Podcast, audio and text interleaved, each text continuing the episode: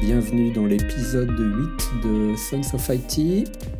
Euh, aujourd'hui, nous allons vous parler de la gestion des sources, euh, des workflows de, de, production, de compilation, de build euh, qui, qui s'affairent autour des systèmes de gestion de sources. Donc l'idée, c'est de voir comment, dans une équipe de développement à plusieurs, quand on travaille sur le même projet, on peut collaborer sans se marcher sur les pieds. Euh, et donc, on va essayer de, de faire un tour des différents outils qui s'offrent aux, entreprises pour gérer cette problématique-là. On est aujourd'hui quatre dans l'épisode. Euh, Olivier, Jean-Baptiste et Julien sont avec moi. Bonjour messieurs. Bonjour. Bonjour. Bonjour. Bonjour. Vous allez bien? Vous n'avez pas mangé trop de chocolat? Pas encore. Non, pas de chocolat. Pas de chocolat à Seattle.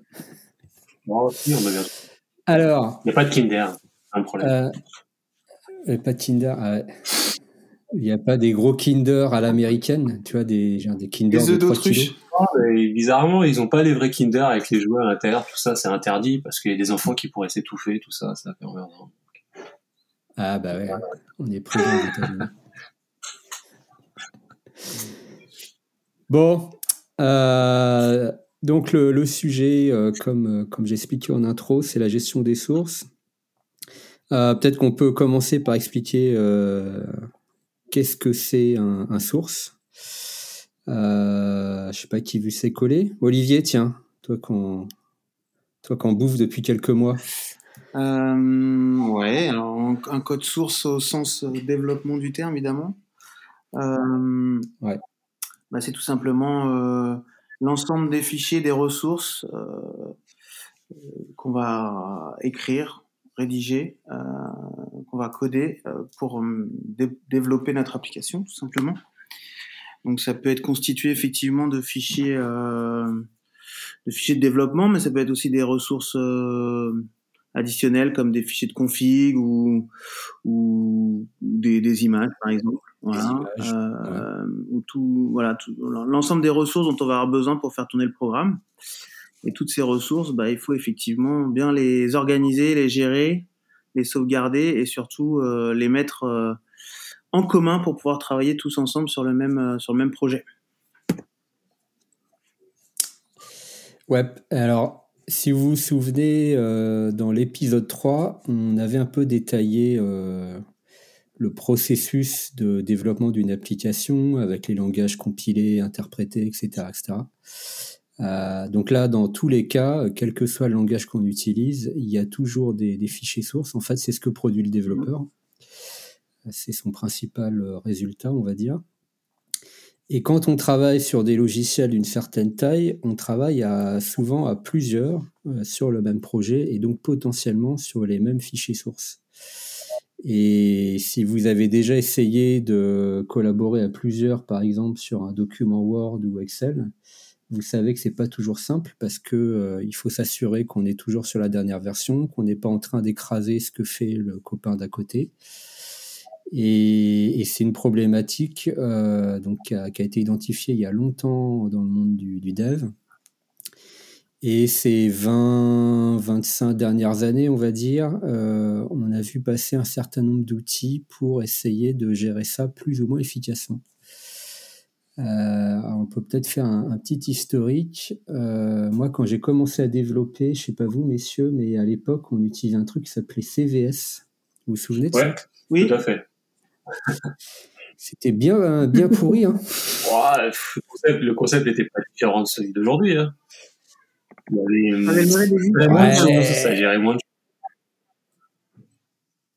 Ouais, alors si ma mémoire est bonne, CVS, tu travaillais euh, par rapport à, des sources qui se trouvaient sur un serveur, donc tu récupérais une copie sur ton poste, mais tu ne pouvais, entre guillemets, committer, pour prendre des termes actuels, que sur le serveur. Tu ne pouvais pas committer au local et faire des push le, commit, le, commit, le, terme commit vient de CVS, il était déjà là à l'époque. Ouais, c'est mmh. possible. Et il n'y avait pas, par contre, il n'y avait pas de notion de branche, à ma connaissance. Euh, donc ça veut dire que tout le monde travaillait sur le même, euh, la même branche, entre guillemets. Et il fallait du coup un peu s'organiser pour éviter d'écraser le, boulot de faisait. Bah, il y avait les, il y avait, il te générait, il te générait les conflits. C'est-à-dire que quand euh, tu avais plusieurs commits sur un même, euh, sur un même morceau de code et qu'il y avait des conflits, c'était la complexité d'ailleurs, c'était la résolution des conflits. La résolution des conflits. Ouais, il faisait des, il faisait des fichiers diff, des patchs. Et après, c'était à l'utilisateur de comprendre un peu ce qu'il faisait. C'est là où ça devenait complexe.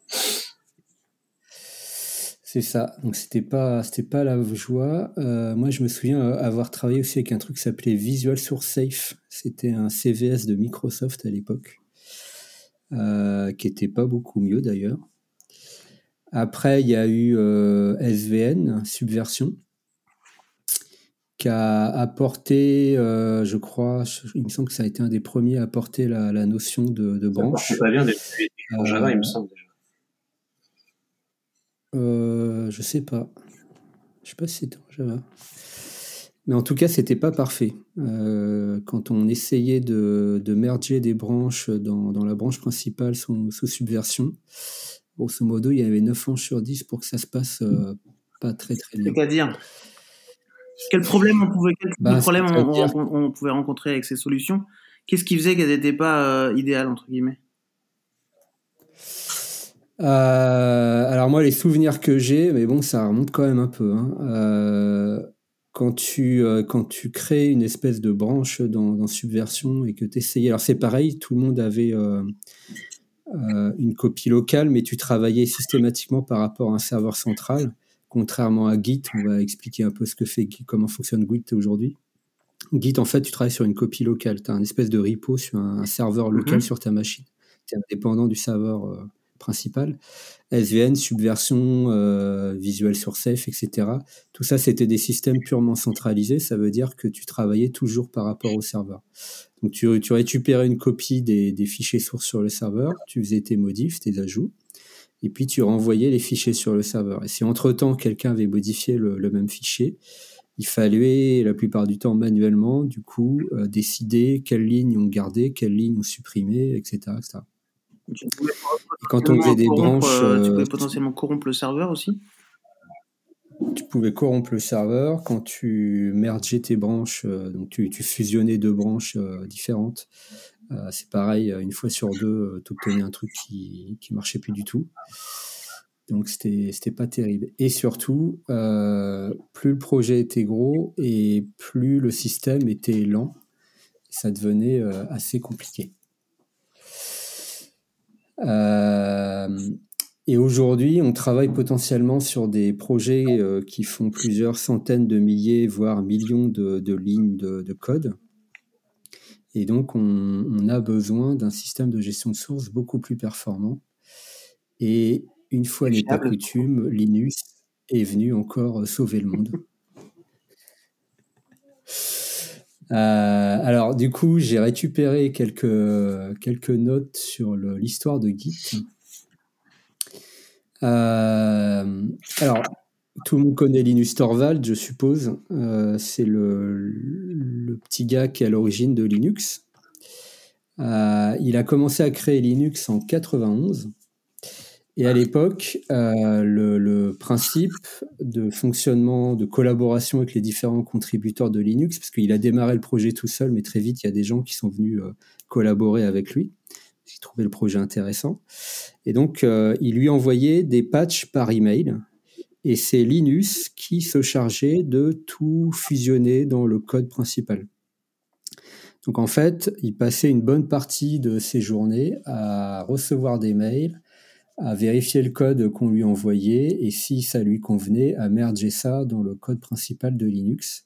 Et puis petit à petit, bah, il sortait une nouvelle release du noyau, etc. Euh, à l'époque, il existait déjà CVS qui était euh, open source, euh, mais Linux détestait ce système-là.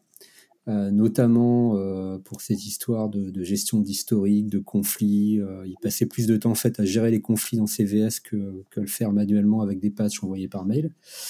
Donc il est resté, ils ont voulu rester sur ce système de, mail. Ils ont fini par essayer SVN, mais encore une fois, Linux a, Linux a fini par mettre son veto parce qu'il ne trouvait pas ça satisfaisant. Et donc, en attendant, il passait encore une partie de ses journées à, gérer ses patchs à la mano.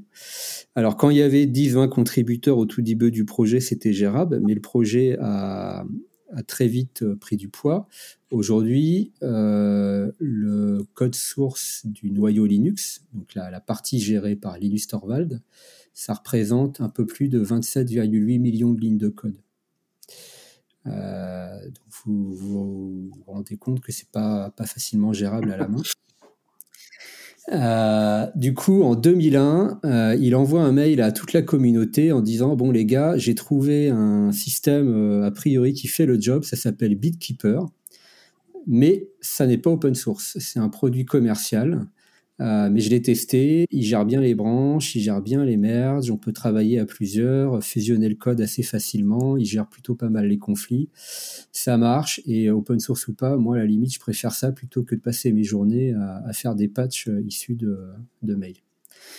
Euh, donc comme le produit ou pas pas open source, ça génère beaucoup de discussions dans la communauté parce qu'évidemment, il y a des intégristes qui trouvent que c'est inacceptable, qu'on ne peut pas développer un OS open source avec des produits commerciaux, etc. etc.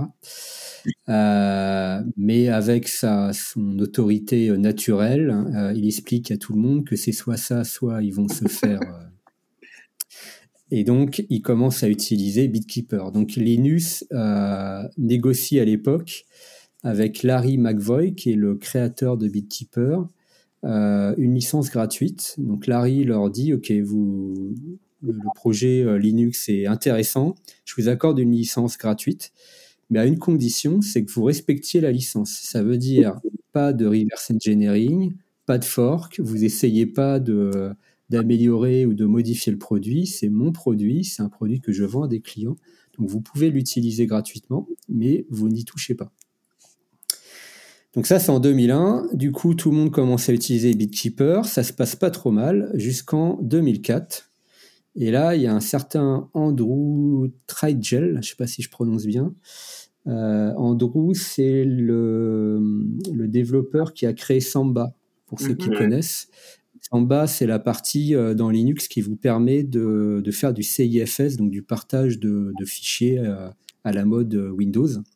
Euh, et donc de communiquer avec des, le, monde Microsoft, on va dire. Euh, et c'est lui, il a, il a l'habitude du reverse engineering parce que pour créer Samba, euh, ce qu'il a fait, c'est qu'il a analysé en fait d'un point de vue réseau, il a, il a sniffé les paquets sur un réseau entre deux, deux PC sous Windows pour essayer de comprendre comment fonctionnait le protocole, puisqu'évidemment il n'était pas documenté par Microsoft en tout cas pas publiquement. Et il s'est construit petit à petit sa documentation comme ça. Il a compris comment fonctionnait le protocole et il a écrit Samba euh, qui permettait de, euh, bah, de se faire passer pour un PC Windows tout en restant sous Linux. Et euh, bah, ce qu'il a fait, c'est qu'il a voulu appliquer la même méthode à BitKeeper. En fait, il a analysé les, les trames réseau qu'il y avait entre les clients BitKeeper et le serveur parce que lui trouvait le client BitKeeper pas super pratique. Il s'est dit, je vais essayer de comprendre comment fonctionne le protocole et je vais écrire mon propre client. Et c'est ce qu'il fait. Et évidemment, euh, Larry un jour s'en rend compte parce que son beau vieux Andrew euh, envoie un mail à tout le monde en disant bon les gars, j'ai écrit un super nouveau client pour BitKeeper. Si vous l'utilisez, il est là. évidemment, c'est open source, libre de droit, feel free. donc quand Larry tombe là-dessus, il pète un câble. Il, appelle Linus, euh, il lui demande s'il se fout pas de sa gueule. Euh, il leur explique euh, c'est quoi ce bordel? Je vous ai filé une licence gratos, les gars. Vous aviez promis de, respecter les conditions d'utilisation. Et, ce que vous faites, c'est qu'en fait, vous, vous, décompilez le machin pour essayer de, de, faire vos propres clients. Là-dessus, Andrew lui explique que non, il n'a rien décompilé du tout, il a simplement analysé les trames réseau, donc d'un point de vue strictement euh, contractuel et juridique, il n'a pas violé la licence, il n'a pas de effet de, reverse engineering, lui il s'est contenté de regarder comment ça fonctionnait et essayer de reproduire le fonctionnement. Donc évidemment c'est un dialogue de source, puisque tous les deux ont plus ou moins raison. Euh, en tout état de cause, Larry McVoy, euh, il décide de leur retirer la licence. Donc là, on est en 2004 et rebelote, on revient au système de patch. Sauf qu'entre-temps, en 2004, euh, on n'est plus à 10-20 contributeurs, il y en a maintenant des milliers. Et, là, Linus, il n'arrive plus à gérer le truc, il reçoit 2000 mails par jour, ça devient complètement intenable. là, en 2004, on est à peu près à la version 2.4 du kernel Linux. et donc, ce qu'il fait, c'est qu'il envoie un message sur la, mailing list. À l'époque, il n'y avait pas de Twitter ou de quoi que ce soit. On communiquait par mailing list en disant bon les gars, je pars en vacances pendant deux semaines, je lis plus mes mails, c'est pas la peine d'essayer de m'écrire, je, reviens dans deux semaines. Et en fait, pendant deux semaines, il s'enferme dans son bureau et il code comme un fou euh, pour essayer de résoudre son problème de, gestion de patch et de, de sources. Au bout de deux semaines, il renvoie un mail à tout le monde en disant bon, j'ai développé un petit truc, ça s'appelle Git. Alors, pour ceux qui, qui sont fluents en anglais, Git en argot, ça veut plus ou moins dire euh, connard. Euh, ça fonctionne, euh, ça gère les branches, ça c'est décentralisé, ça veut dire que vous pouvez travailler sur votre machine sans être connecté au serveur. C'est open source et moi ce que je propose c'est qu'on commence à l'utiliser dès maintenant pour gérer les sources de Linux et, collaborer ensemble sans que je passe mes journées à, merger vos mails. Euh, comme d'habitude, il laisse pas le choix aux, contributeurs, donc les gens commencent à récupérer Git et à apprendre à l'utiliser. Les premiers retours sont plutôt positifs, c'est-à-dire que ce qu'on se rend compte, c'est que c'est hyper efficace, c'est très rapide. Le fait que ça soit décentralisé, ce qui était déjà un petit peu euh, BitKeeper fonctionnait aussi de façon décentralisée, mais ça, ça apporte beaucoup de souplesse parce qu'on peut euh, faire les, créer des branches sur sa machine sans être connecté au système central, faire des commits sur sa machine sans être connecté au serveur central. Euh, et puis, quand on estime que, euh, que, tout est OK, on push en fait sa, branche sur le serveur central et on fait ce qu'on appelle une demande de merge. Alors, on expliquera ce que c'est tous ces termes après. Euh, et là, les, gens peuvent valider en fait le travail du contributeur et décider si oui ou non on merge le, code dans la branche principale. Euh, donc les, retours sont plutôt positifs. Un bémol près, c'est que Linus, c'est un, c'est un mec à peine humain dans sa tête, c'est-à-dire qu'il a un mode de fonctionnement euh, hardcore, codeur, kernel, etc. Donc d'un point de vue utilisation, c'est quand même pas super simple. Euh, c'est vraiment conçu pour des développeurs qui font ça 12 euh, heures par jour et c'est pas très user-friendly. Malgré tout, les gens s'y font euh, et bon an mal an, le, système Git commence à évoluer, à, devenir de plus en plus facile à utiliser et en 2005, Linus confie la gestion du projet à, une autre personne qui s'appelle Junio C. Amano, qui est toujours la personne qui le gère aujourd'hui. Hein. Si vous allez sur le, code Git sur GitHub, vous verrez que c'est lui qui lead le, projet. Et, donc Junio, pas Julio, un Junio avec un N, euh, et ben, euh, fait évoluer euh, et pilote la communauté qui permet de faire évoluer Git jusqu'à l'état dans lequel on, connaît aujourd'hui. Donc pour donner quelques chiffres, aujourd'hui Git, euh, j'ai regardé il y a 2-3 jours là, euh, dans la branche master, c'est 62 544 commits, donc il a bien évolué. il y a eu 806 releases différentes. Euh, ça représente 217 mégas de, de sources euh, et 2861 fichiers. Donc c'est devenu en lui-même un gros projet, plus petit que Linux évidemment, mais un, beau projet euh, qui représente plus de 700 000 lignes de code, dont 300 000 écrites en C, puisque Linux ne code qu'en C. Bien mieux en ouais. Et, j'ai essayé d'évaluer le coût de, développement s'il avait été développé par une société normale. Alors j'ai utilisé un outil qui s'appuie sur la méthode Kokomo, que vous connaissez peut-être, sinon vous allez voir sur Internet. Et ce que m'a sorti l'outil, c'est un coût de développement à 22 893 000 dollars. Qui, qui prennent qui comme, euh, comme entreprise de référence pour faire un chiffrage? Euh, en fait, ça s'appuie sur euh, Kokomo, c'est euh, évalues le nombre de lignes de code, le, niveau de complexité du code. Tu pars sur un salaire de référence qui est la moyenne aux US. de, développement par rapport au langage qui est utilisé, aux différents langages qui sont utilisés. Et puis tu fais une multiplication et tu obtiens un chiffre.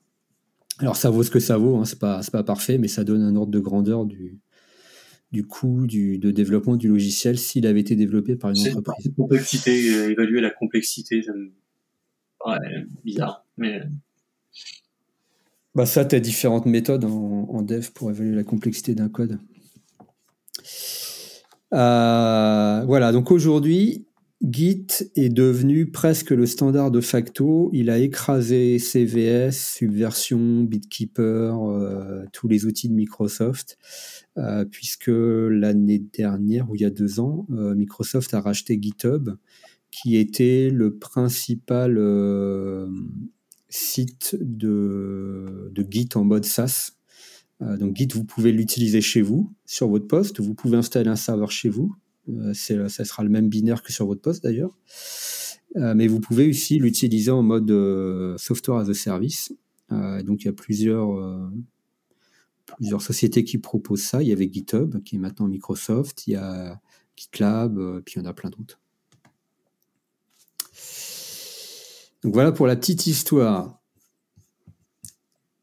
Ben voilà. Vous utilisez Git, messieurs? Olivier, Absolument. Tous les jours.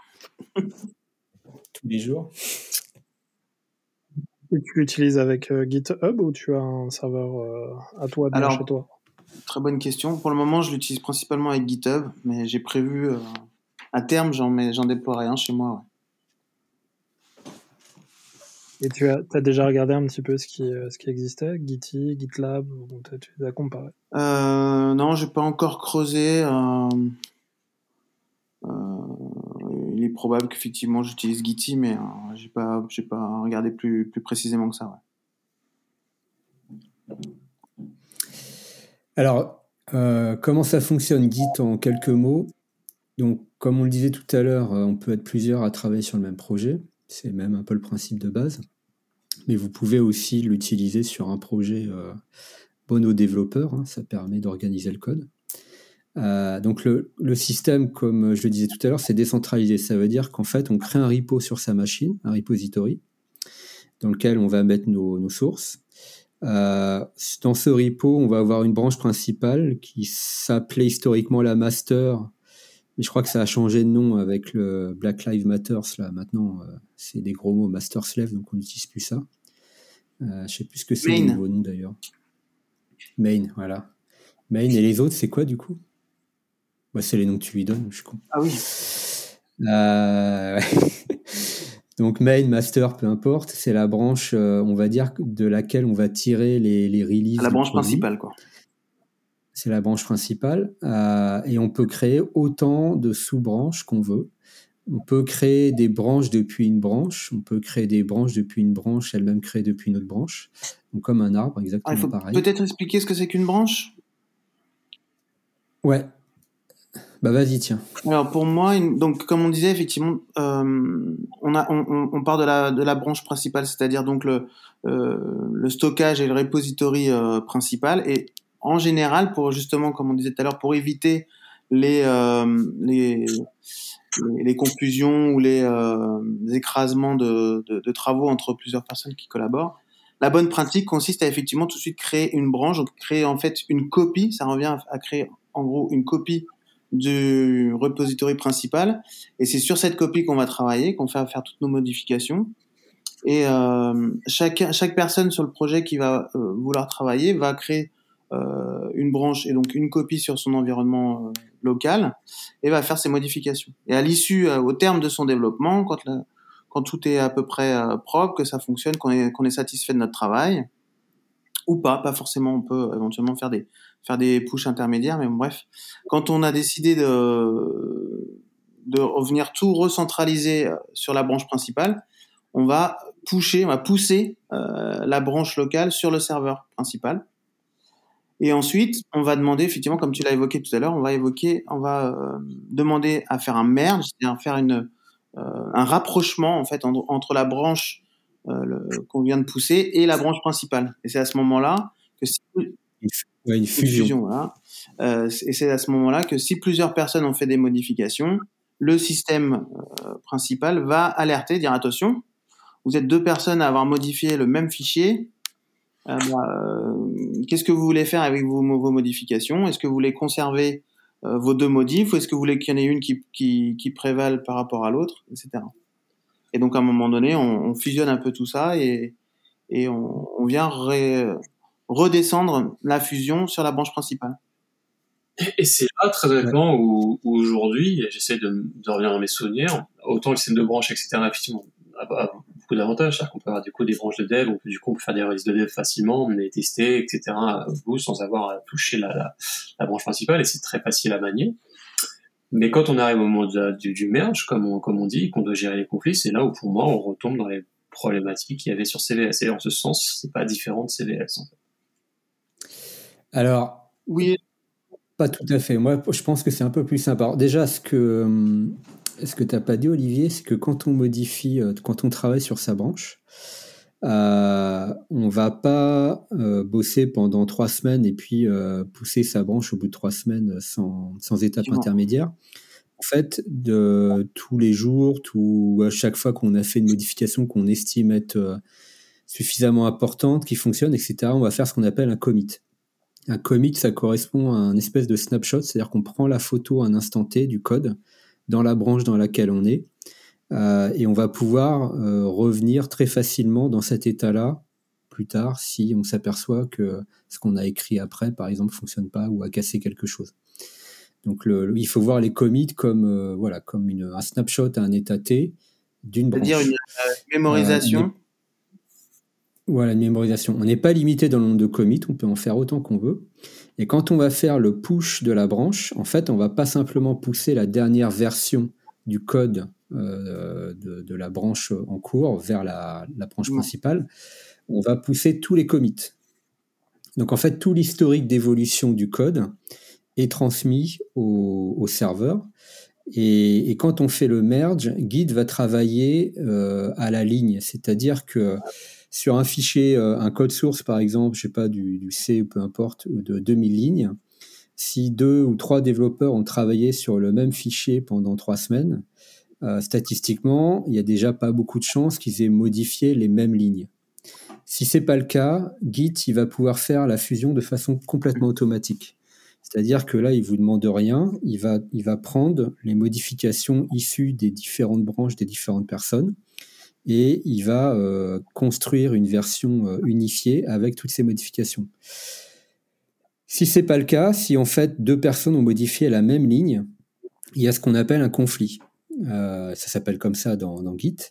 Et c'est là où, comme tu le disais, Olivier, le système va nous demander notre avis. Est-ce que, est que je prends la version d'Olivier ou est-ce que je prends la version de Bastien? Et c'est la personne qui, va, qui gère la fusion qui doit décider quelle version on prend. Alors, ouais, là, on a, on a introduit un, un, un, petit phénomène important. C'est la notion, effectivement, de, euh, de PR. Et, euh, et, la notion, et le fait que lorsqu'on fait un merge, il doit toujours y avoir effectivement une personne qui est responsable de ce merge, et il doit toujours y avoir au moins un ou plusieurs euh, lecteurs ou euh, validateurs, entre guillemets. Ouais. Après, euh, après, c'est quelque chose qu'on va, qu'on va discuter au fur et à mesure aujourd'hui, mais in fine, j'en reviens toujours, le, le, le, in fine, on est toujours sur les problématiques à la fin de, de merge et de gestion de conflit et de savoir s'assurer ce qu'on fait est, est, bon ou pas. Euh, savoir si euh, si c'est la bonne fonction que je veux, c'est pas la bonne fonction.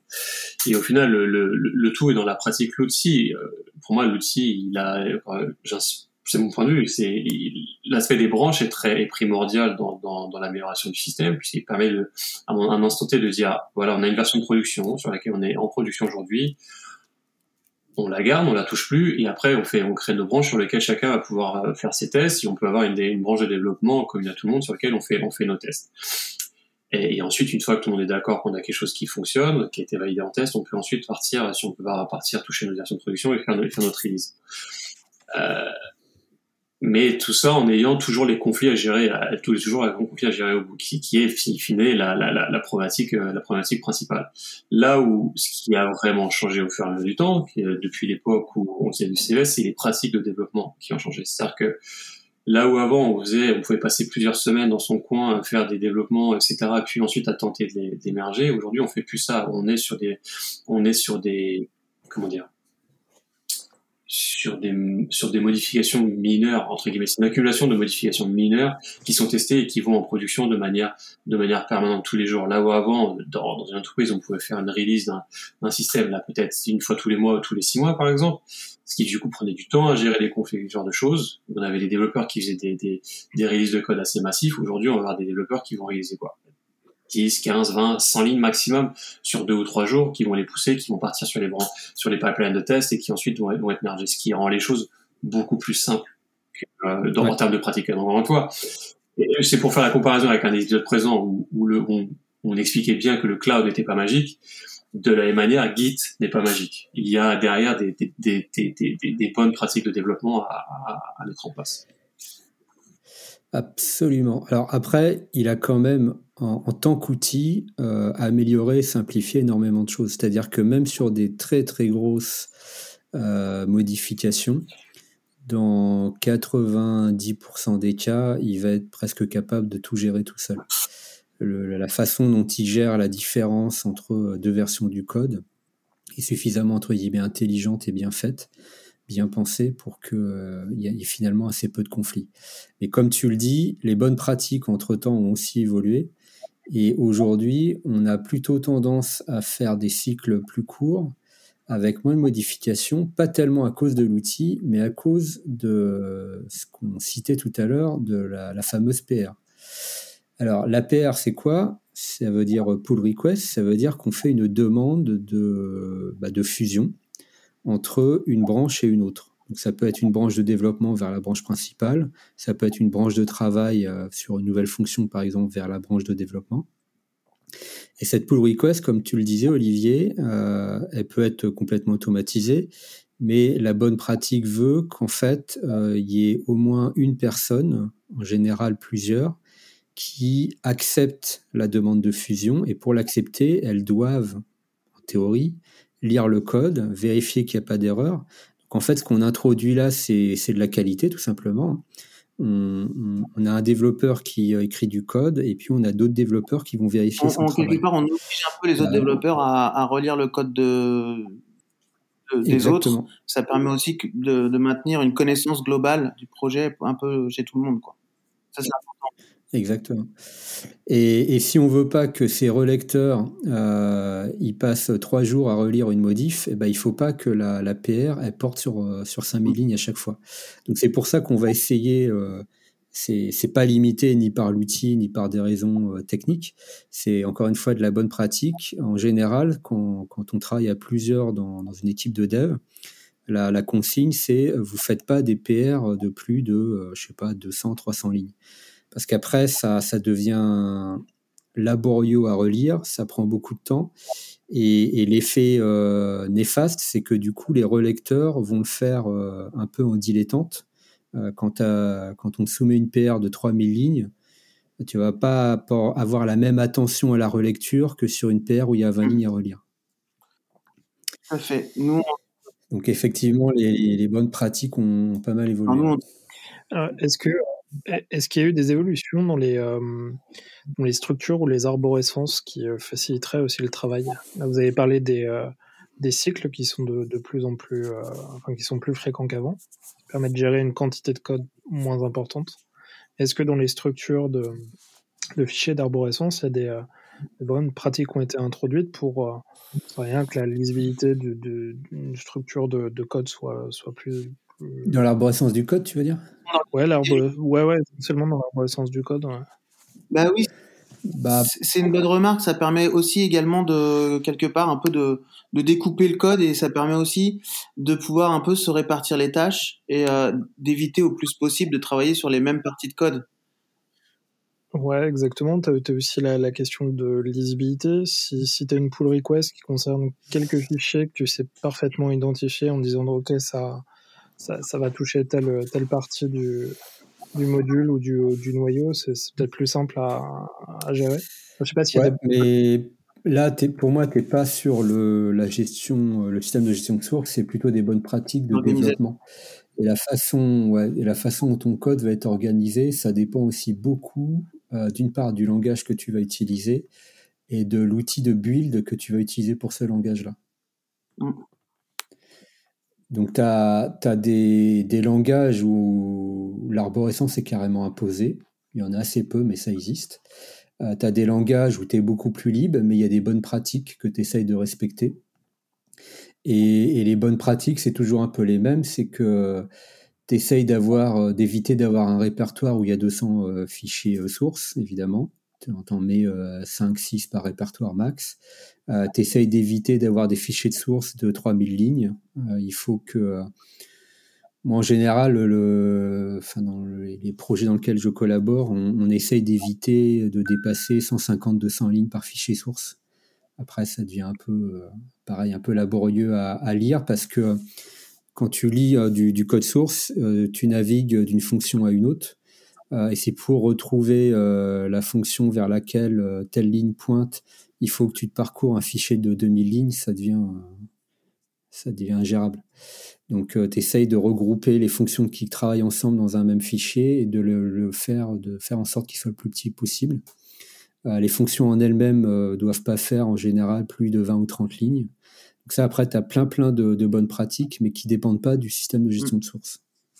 Ça rejoint les, méthodes un peu agiles qu'on évoquait l'autre fois, c'est-à-dire effectivement découper le code en, petites features et chaque, chaque développeur va prendre une feature et va se, voilà, on va se concentrer dessus. Et en général, si chacun prend une feature différente, à part cas particulier, en général, euh, bah, il se marche pas trop dessus, quoi. Et par, euh, par responsabilité aussi. Euh, je sais pas, dans un, typiquement dans une appli web, tu vas regrouper par exemple le code qui gère la base de données dans, dans un répertoire, euh, le code qui gère le rendu des pages dans un autre, le code qui fait les calculs métiers dans un autre, etc., etc. Ça, c'est des bonnes pratiques de dev. Par contre, euh, pour en revenir au système de gestion de source, tu as aussi des bonnes pratiques sur la façon dont tu gères tes branches. On disait tout à l'heure qu'on euh, pouvait faire ce qu'on voulait, et c'est vrai. Euh, mais ces dernières années, il y a une espèce de norme qui, est apparue de facto, qui s'appelle le Git Flow. On vous mettra le lien dans les, dans les show notes de l'épisode. Euh, Gitflow, en fait, c'est un espèce d'arbre standard de, branches que vous pouvez utiliser sur vos projets. Euh, donc le principe de cet arbre-là, c'est qu'il a une branche euh, master, je suis désolé, hein, j'ai gardé l'ancien terme, sur laquelle vous allez faire vos releases de production. Il a une branche hotfix qui, comme son nom l'indique, permet de faire des corrections sur la branche master. Je vais vous expliquer après pourquoi c'est important. Il a une branche de release une branche de développement et des branches de fissure. Alors comment ça marche tout ça? Euh, On va partir par exemple d'une branche master en 1.0 par exemple, c'est le, code qui est en production. Et euh, on a une super idée pour euh, développer des nouvelles fissures. Donc on, va à ce moment-là faire comment dire, une copie de l'état dans lequel on est sur la branche master dans la branche développe et depuis la branche développe, on va créer des branches par fonctionnalité. Donc, je sais pas, moi, euh, gestion, euh, gestion des préférences utilisateurs, par exemple. Voilà, on ajoute une fonctionnalité là-dedans, on va créer une branche pour ça. Euh, changement des couleurs du site, on va créer une branche pour ça, etc., etc. Toutes ces branches-là, donc les gens vont travailler dans leur coin sur leur branche, et quand ils vont avoir terminé, elles vont être mergées vers la branche développe. Euh, donc, euh, il peut y avoir différents merges à différents moments. Et quand on estime qu'on est suffisamment avancé, qu'on a suffisamment de nouvelles fonctionnalités dans la branche développe, on va créer, on va merger en fait la branche développe dans la branche release. pardon. Oui, la, la, la branche release, c'est bien ça. Euh, et quand cette branche release est, prête, euh, donc cette branche release, on va la tester typiquement sur un environnement de pré-prod. Euh, la branche développe, on va plutôt la tester sur un environnement de, de QA, de, de test. une fois que tous les tests sont satisfaisants en environnement de pré-prod, on va merger la branche release dans la branche master. Mais ce qui peut se passer entre-temps, parce que ce développement de nouvelles fonctionnalités, il peut prendre du temps, ça peut s'étaler sur plusieurs semaines potentiellement. entre-temps, on peut s'apercevoir qu'en prod, en fait, il y a quelqu'un qui découvre un bug. Et il faut le corriger vite. On peut pas le corriger dans la branche développe parce que potentiellement, il y a déjà eu des merges dedans de branches de, de nouvelles fonctionnalités. Donc, elle est plus au même état que la branche master. Donc, en fait, on a cette fameuse branche hotfix qui sert à ça. Euh, on va tirer depuis la, version actuellement en production une branche euh, hotfix dans laquelle on va faire la correction du, bug qu'on va repousser tout de suite dans la branche master. Donc on va faire une correction de bug en prod. Pas de nouvelles fonctionnalités, c'est que de la correction de bug. Et cette branche hotfix, elle va être mergée à la fois dans la branche master et à la fois dans la branche develop. Ce qui veut dire que la correction va aussi apparaître dans la version sur laquelle les, développeurs sont en train de travailler pour leurs nouvelles fonctionnalités. Donc quand on va merger la branche develop vers la branche release, puis vers la branche master, le bug fix sera bien présent dedans. Donc en fait, on a une branche master et hotfix qui permet de gérer la prod, sans se préoccuper de ce que sont en train de faire les développeurs dans leur coin euh, pour les nouvelles fonctionnalités. Et les développeurs, ils travaillent sur une branche développe, des branches euh, de des feature branches, donc des, branches de nouvelles fonctionnalités, et ils préparent en fait leur release sur une branche release vers laquelle on va euh, recevoir des, des merges depuis la branche développe d'un côté et potentiellement aussi depuis la branche hotfix. Je ne sais pas si je suis clair. Il y a un, il y, a, un petit schéma qui est très bien fait. Euh, pareil, on mettra le lien. Donc ça, c'est un peu... Euh, quand on met ça en place dans des équipes de dev, au début, ils trouvent ça un peu lourd. Euh, parce que naturellement, le, truc light, c'est ben, on a une branche master et puis on travaille sur des branches à côté. mais quand il faut corriger un bug en prod, on se rend vite compte que ça suffit pas. Euh, et, ce, système-là, encore une fois, qui est une espèce de, standard euh, pas obligatoire, mais c'est de la ça fait partie des bonnes pratiques. Euh, il a fait ses preuves et aujourd'hui, je pense que 90% des mmh. boîtes qui font du soft travaillent avec ce workflow-là. si, tu, tu, essaies de t'approprier un projet open source, c'est-à-dire que ta, branche, ta branche master, c'est pas vraiment toi qui l'a qui la, euh, qui la gère, mais euh, si tu, tu considères qu'à l'intérieur de ta, ton entreprise ou ton activité, tu, tu veux te créer une, branche master qui s'appuie sur un projet open source qui lui aussi évolue, ça veut dire que tu as, un étage complémentaire à amont. Ouais. Euh, et dans ce cas-là, ouais, tu essaies d'appliquer un peu le, le, même principe. Bah, alors, tu as, deux cas de figure qui vont dépendre de, d'une part de la licence sous laquelle est le projet euh, que tu vas utiliser pour ta boîte, et puis euh, de, ton, de ton respect de cette licence. Euh, en gros, tu as la façon propre, c'est-à-dire que tu vas te créer ta branche, je sais pas, de, ton entreprise, dans laquelle tu vas développer tes propres fonctionnalités. Tu peux travailler en local sur cette branche-là.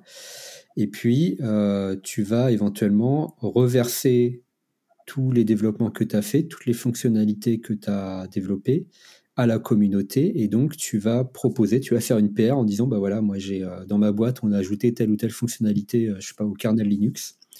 Euh, je pense que ça peut intéresser d'autres personnes. Donc voilà je, vous soumets le code.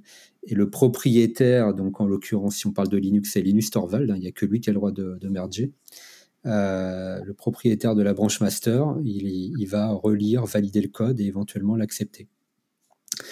L'autre façon, un peu moins propre, c'est que tu gères ta branche de ton côté, euh, tu vas ajouter tes fonctionnalités dedans, et si le produit open source évolue de son côté, de temps en temps, tu vas merger la branche master du produit open source dans ta branche à toi, pour hériter des nouvelles fonctionnalités.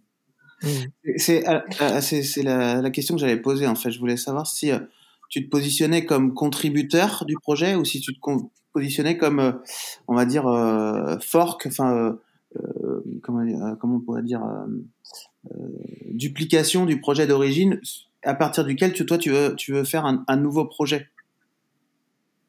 Ouais, j'imagine que dans, un, dans le cas d'un fork pur et dur, tu, tu, ensuite tu, tu, tu, suis ta voix, c'est ça? Tu, tu de ce qui se passe sur le projet d'origine? Oui, un fork pur et dur, en fait, tu crées une nouvelle branche master, potentiellement ouverte à la communauté d'ailleurs. Oui, et puis, euh, tu, peux aussi avoir envie de contribuer et puis finalement ne, pas pouvoir. Imagine que les fonctionnalités que tu proposes ne sont pas euh, euh, validées comme intéressantes par la communauté. C'est-à-dire que tu, les, tu continues, toi, à les faire vivre dans, ton, dans ton cycle de, de, développement parce que ton, ton activité le nécessite. Ça veut dire que régulièrement, effectivement, tu es obligé.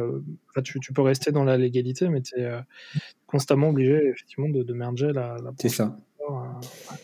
Alors, tu as des. Parce que tu, tu, utilises le mot légalité, euh, c'est pas forcément entre guillemets illégal. Hein. C'est-à-dire que de, de, garder ton travail pour toi, tu as des licences qui t'autorisent à faire ça. Tu as des licences open source qui t'autorisent à prendre le produit, à le modifier et à ne pas republier les modifications. Hmm. Et à l'inverse, tu as des licences qui t'obligent à republier toutes les modifications que tu fais pour que l'ensemble de la communauté en profite. Donc ça, c'est, euh, bah, ça fait partie des différentes licences open source. Il y en a beaucoup aujourd'hui. On pourrait faire un épisode complet sur le sujet. Euh, il, faut, euh, il faut essayer de les lire un, minimum avant d'utiliser le produit.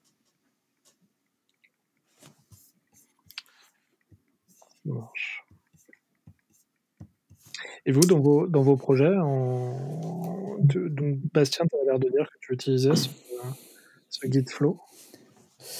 Ouais, moi j'utilise euh, en général dans tous les projets euh, sur lesquels j'interviens. S'il n'est pas en place, j'essaye de le mettre en place.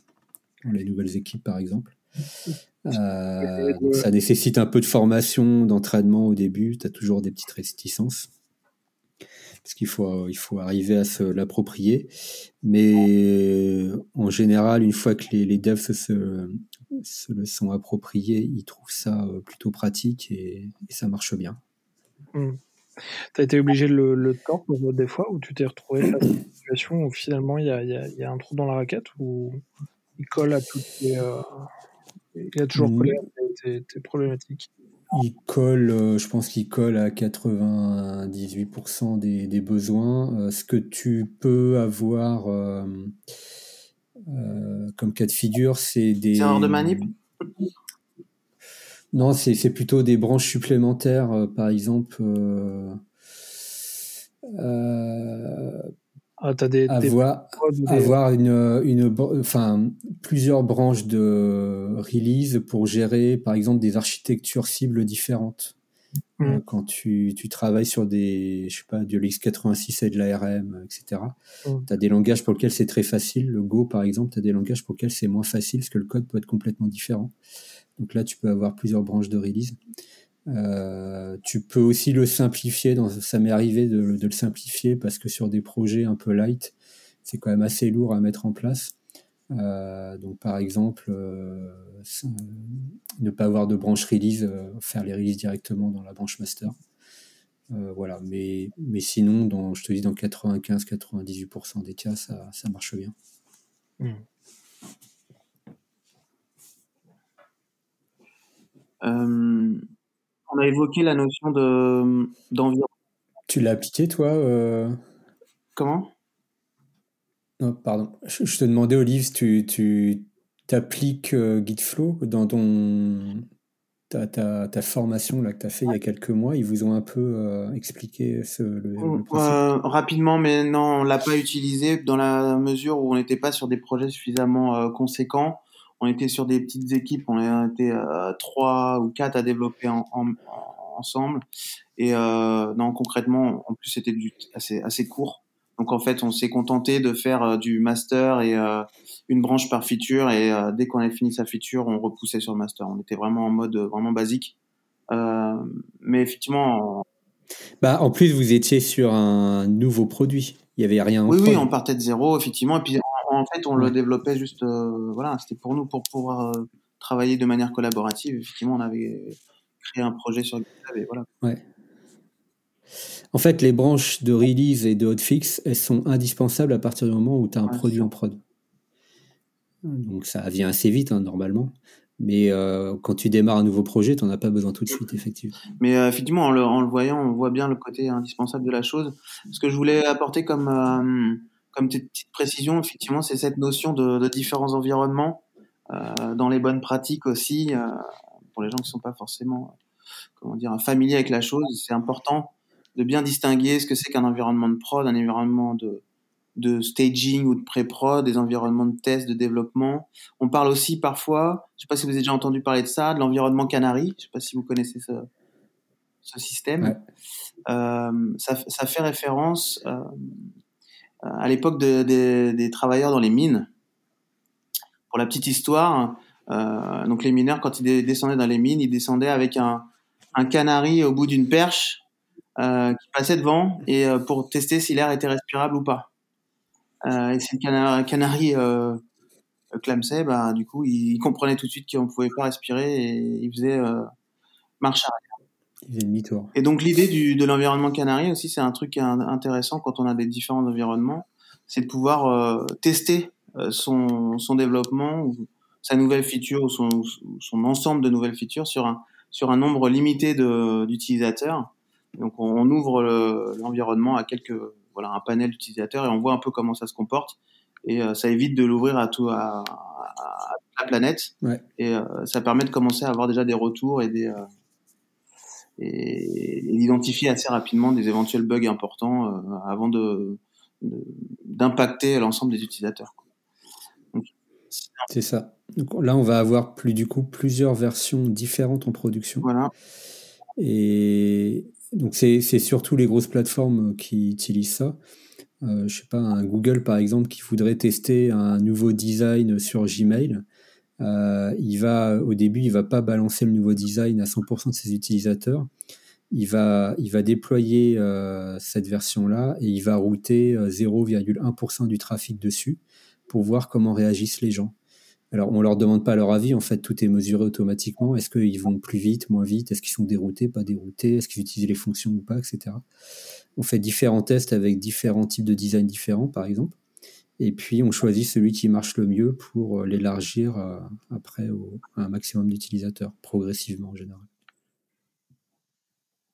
Après, après moi, mon expérience sur, euh, sur le workflow, c'est c'est toujours le workflow effectivement sur, sur le papier. Mon expérience, elle est, elle est que finalement c'est très transparent et on n'a pas vraiment ce genre de discussion, euh, puisque comme je disais tout à l'heure, on, est nous sur des, des, des, temps de release qui sont très courts, que ce soit du hotfix ou de la feature, on est sur des choses qui vont durer quoi.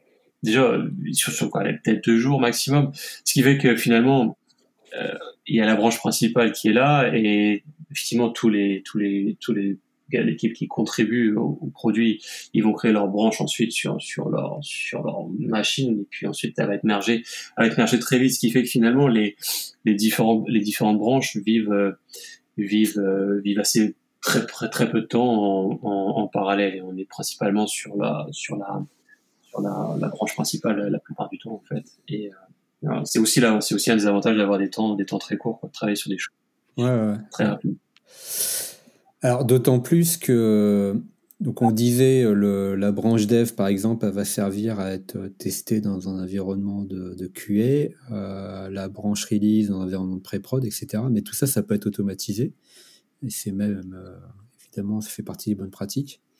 Donc euh, quand on pousse une, euh, un nouveau code par exemple sur la branche dev, donc qu'il a accepté, qui vient d'une, ce code vient d'une branche de, de, de Fissure, une nouvelle fonctionnalité. Les gens qui font l'APR ou la personne en charge de la branche dev acceptent la modification, l'ajout. Euh, une fois que le code est mergé, on va pouvoir automatiquement déclencher ce qu'on appelle un, pipeline de, build et de test. Euh, donc en fait, on a des outils qui vont compiler le code à partir de la nouvelle version du source qui vont exécuter euh, tous les tests unitaires qu'il y a à l'intérieur, et évidemment, tout le monde en fait, donc il y en a plein à tester, qui vont exécuter éventuellement des tests d'intégration. Donc le test unitaire, c'est juste, on va valider que telle ou telle fonction euh, bah, fait son job correctement, qu'elle qu détecte bien les cas d'erreur, etc., etc., en fonction d'un certain nombre de paramètres en entrée. Les tests d'intégration, c'est on prend un peu de hauteur et on va vérifier que le code se comporte correctement en fonction d'un certain nombre de scénarios, euh, mais pas forcément de façon autonome. C'est-à-dire qu'on va tester ces interactions avec une base de données, avec euh, du réseau, avec d'autres composants, etc. etc. Donc tout ça, c'est normalement automatisé. Et si tous les tests passent, automatiquement, euh, il va être publié, par exemple, dans, dans un environnement de pré-prod, où là, ensuite, on va pouvoir tester la performance. Alors, dans tout ça, tu as, dépassé le simple cadre du, du, gestion de source. Tu en es, effectivement à l'état.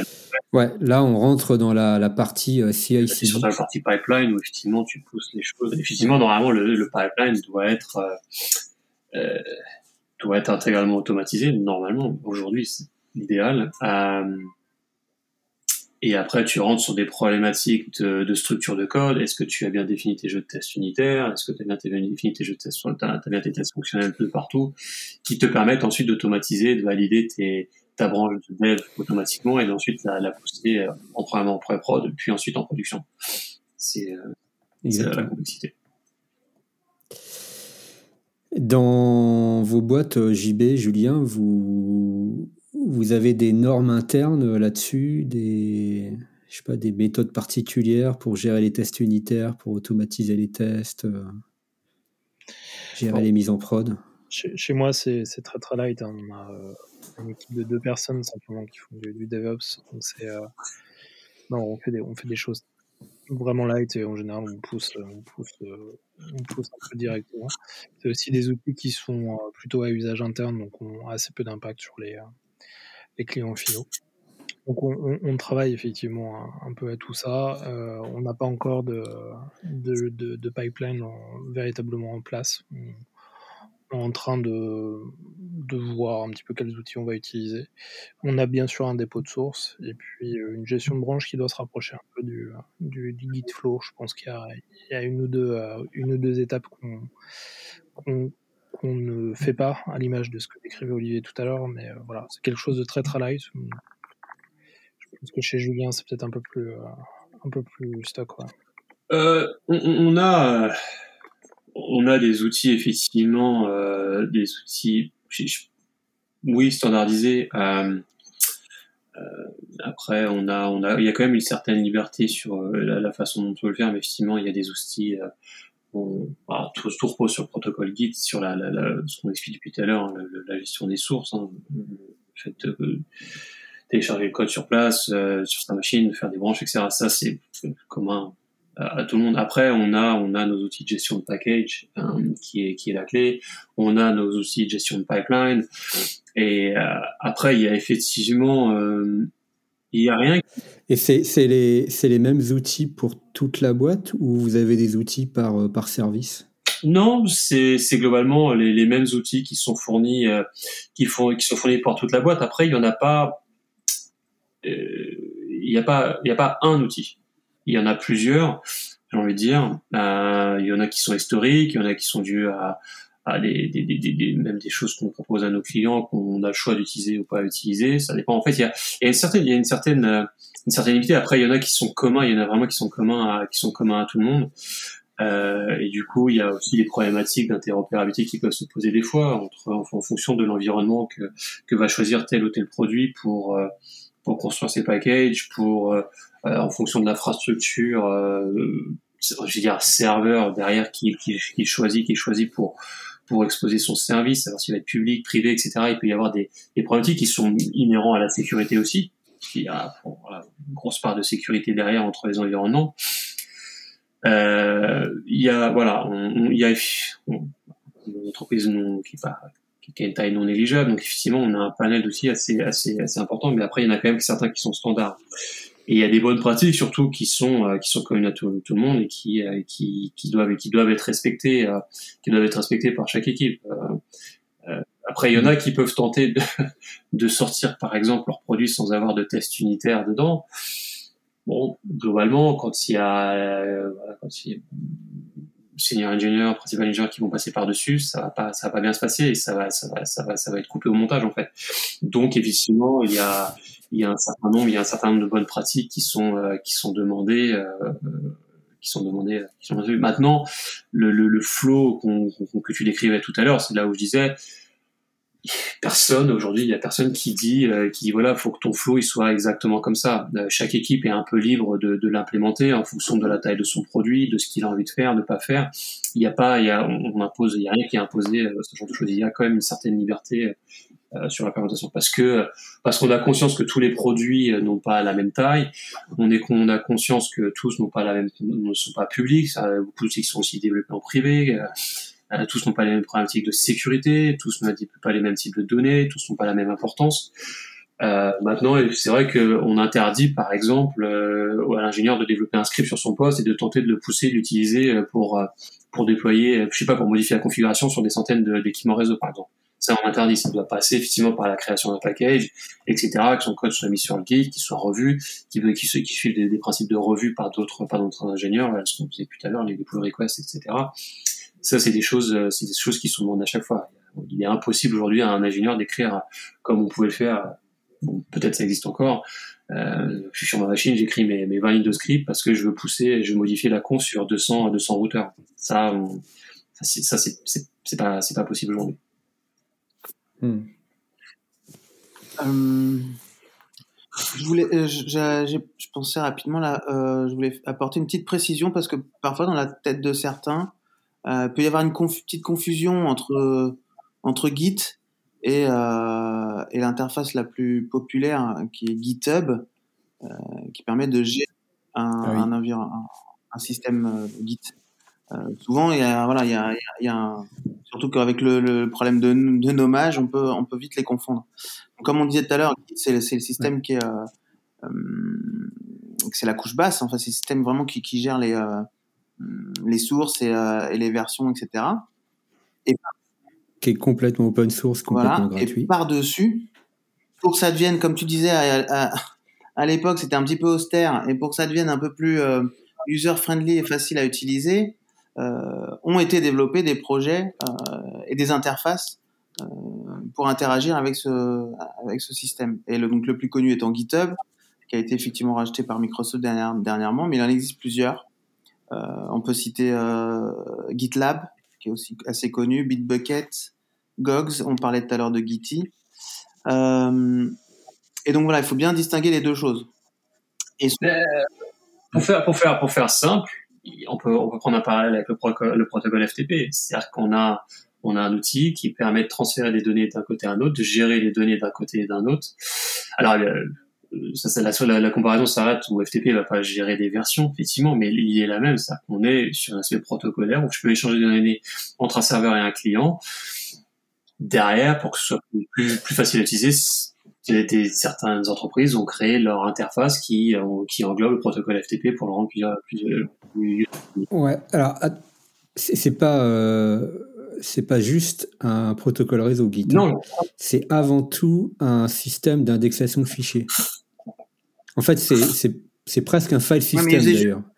On peut l'utiliser, on peut d'ailleurs l'utiliser comme. Je pense que Julien il faisait juste la, la, la, similitude pour montrer entre euh, la différence entre le protocole, enfin le, système ah et l'interface qu'on va développer qui dessus, qui permet de rendre les choses plus visuelles et plus euh, faciles à utiliser. C'est ça que tu voulais oui, voilà, c'est ça. Et après, dans l'idée, pour moi, c'est Git reste un, reste un mode protocole. Alors après, tu peux le détourner, comme tu dis, tu peux le monter en système de fichiers ou autre, mais ça reste un aspect protocolaire où euh, euh, d'échange de données entre plusieurs utilisateurs et entre un client, une machine cliente et une machine serveur. Je vais synchroniser des données pour que celles-ci restent cohérentes de, de, tout, tout, au long de leur, leur durée de vie, en fait.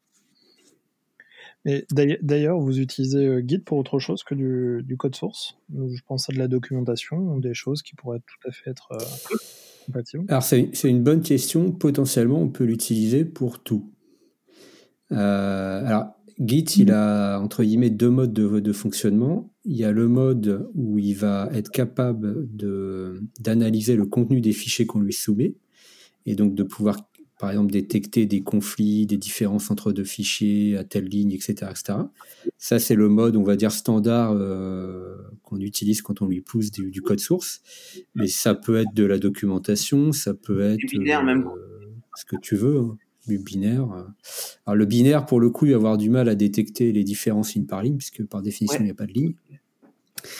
Et donc, par contre, quand on a des gros fichiers binaires, genre des images, des, des résultats de build, par exemple, des, des exés, des, des, trucs comme ça, euh, on va utiliser ce qu'on appelle le modèle FS, c'est-à-dire que là, il est capable de stocker, de gérer plusieurs versions, de, enfin, on a toutes les fonctionnalités standards sans la partie analyse du contenu. Donc en fait, il va pas essayer d'interpréter le contenu du fichier qu'on lui soumet. Et là, vous pouvez uploader des gros fichiers hein, de, plusieurs gigas si vous voulez. Ça, ça lui pose aucun problème. Ça vous permet de gérer, d'avoir un système de gestion de, de version, euh, je sais pas, sur des fichiers audio, vidéo, euh, peu importe. Ça marche très très bien. Et, il n'essaiera pas d'analyser le truc. Et là, donc, on sert comme, euh, comme repos. Quoi. En fait, ce qui, si, si je comprends bien, ce qu'il va faire, c'est qu'il va calculer en gros l'empreinte du fichier. Il va identifier si quand tu le repousses, le fichier il va avoir une empreinte différente. Et là, il va te dire, là qu'il va identifier qu'il y a une nouvelle version. Ouais, alors en fait, c'est un peu plus compliqué que ça. Il découpe les fichiers en blocs sur lesquels il va calculer des, empreintes. Euh, vous pouvez trouver toute la documentation sur son fonctionnement interne en ligne. Et c'est là où, euh, c'est pour ça que tout à l'heure je disais qu'il fonctionne comme un file system. C'est vraiment le cas, c'est-à-dire qu'en fait, c'est un file system par-dessus un autre file system. Euh, mais quand on lui soumet un fichier, lui, il va le redécouper en blocs plus petits qui va indexer et sur lequel il va calculer des empreintes euh, crypto, etc. etc.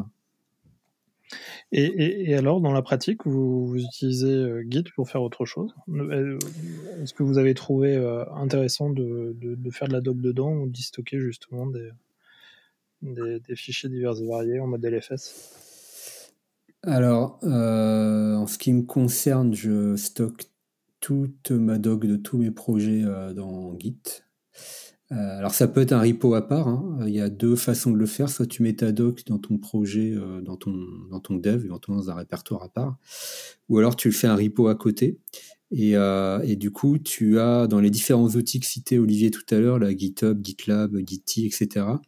tu as des espèces de wiki intégrés qui fonctionnent avec un repo indépendant. Par exemple, dans le Gitty qu'on utilise, messieurs, pour gérer le podcast, euh, vous avez un wiki qu'on utilise pour préparer les épisodes. Quand vous faites une modification de la page, ça fait un commit dans un repo Git qui est indépendant de celui dans lequel on stocke les, fichiers audio, etc.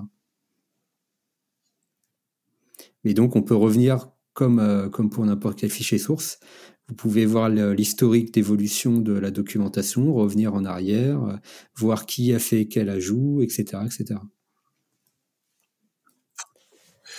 À titre personnel, nous avons toujours la documentation dans Wiki. Ça marche pas mal. ouais, bah après. Euh, non, mais juste. Un bon wiki, des, des, familles, ça marche bien. Hein. ouais. Oui, ça marche, ça marche. Moi, ça marche. Après, juste sur le point de la configuration, nous c'est pareil. Alors, on, on, gère. C'est moi le concept que j'aime bien, c'est la configuration. En fait, la configuration de configuration, c'est du code. C'est-à-dire que la, la, la, configuration qui va qui va nous sur nos équipements, etc. Elle est finalement c'est du code. En fait, elle est générée par du code. Donc, euh, les ingénieurs n'écrivent pas la, la configuration à travers ci et là, etc. Quand on, on a l'habitude de la connaître, ils écrivent du code. Mmh. conditionnel, parce que quand on a des milliers de devices, bon, bah, c'est difficile. Hein, et, en fait, on, le code est bah, sur du conditionnel en fonction de, ces, de, certaines informations qui vont être récupérées à l'exécution du code. Bah, ça va générer telle ou telle, telle ou telle configuration. Cette configuration suit un pipeline en elle-même. Et, euh, et ensuite, elle est poussée, elle est poussée sur le device. Donc, il n'y a pas, la, réponse à ta première question initiale, Jean-Baptiste, elle est oui. On gère la configuration dans Git. Et après, euh, avec le détail que c'est pas la configuration au sens propre. Elle est générée, quoi. Elle est générée. Elle est générée par le code qui est dans Git. Ouais, tu as un autre cas de figure où on utilise beaucoup ça, c'est avec Kubernetes, puisque Kubernetes, tout ton infra, en fait, elle est pilotée par, euh, un fichier de conf par la, des fichiers de conf au format YAML, donc euh, c'est du code, hein, ni plus ni moins. Euh, et la bonne pratique, là encore, c'est de, euh, bah, de gérer ta conf dans un repo Git. Ce qui fait qu'à chaque fois que tu fais une modif sur ton environnement, tu modifies la configuration de ton infrastructure, tu déploies, euh, j'en sais rien, un nouveau service, tu fais une modification réseau, j'en sais rien. Euh, tu fais un commit euh, et ça te permet de, suivre, d'avoir un historique d'évolution de la configuration de ton infrastructure. Ça fait partie des bonnes pratiques utiles aussi, hein, théoriquement, d'avoir un, repository de la configuration de, ton infra, de tes assets. et donc là, bah, de facto, c'est le cas tu peux même déclencher des, comment dire, des mises en production via des commits dans Git. Comme ça, tu es sûr que ce qui est en prod correspond exactement à ce que tu as dans ton repo.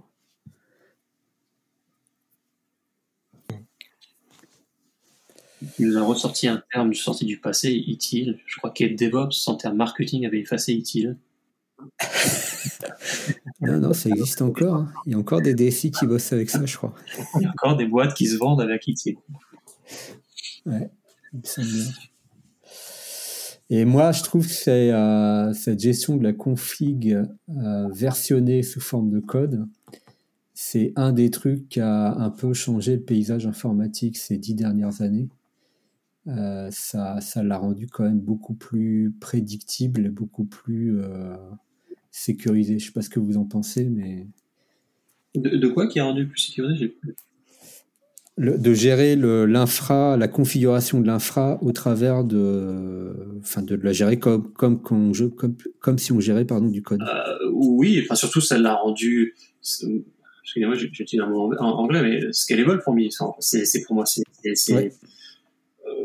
c'est-à-dire que si on raisonne à l'échelle d'une dizaine d'équipements, de, de, bon, effectivement, on peut s'amuser à gérer des, des, fichiers de conf à la main, les modifier à la main, mais, mais quand on adresse, quand on, si on a envie d'avoir un peu d'ambition, qu'on voit gros, ben, je, pas le choix. En fait, je, pour moi, je vois pas comment c'est possible autrement, en fait. Je, ouais, c'est clair. C'est pas, grave. Je crois qu'effectivement, c'est ce qui a permis aujourd'hui de créer des, des notamment des, des, des, infrastructures monstres telles que Facebook, Google, euh, sans, ça, ils n'auraient pas, ils pas pu faire. De l'agilité, ça apporte surtout? Et c'est là où tu vois, le, je sais que tu es un utilisateur euh, JB, toi, de, ça dans ta boîte. Euh, là où je trouve que VMware a sa plus grosse limite, euh, c'est précisément là-dessus.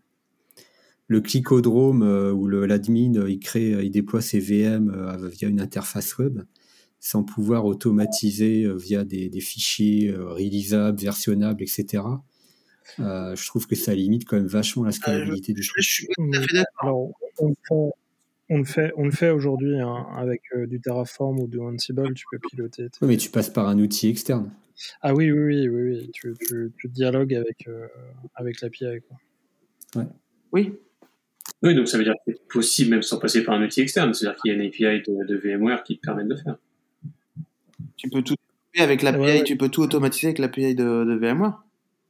C'est juste, c'est juste que, à mon avis, ce que tu veux dire, Bastien, c'est que du coup, le, le est-ce que l'ingénieur certifié VMware a le réflexe d'aller d'aller vers ces bonnes pratiques du fait que par défaut, il a ce, ce syndrome du clic en fait? C'est plutôt, Oui, c'est-à-dire qu'un outil comme comme Cube, t'as pas de t'as pas d'interface, tu es obligé de passer par du fichier YAML. Alors, c'est pas tout à fait vrai dans l'absolu, tu pourrais passer par la CLI, mais euh, c'est tellement dégueu à utiliser que tout le monde fait du fichier YAML.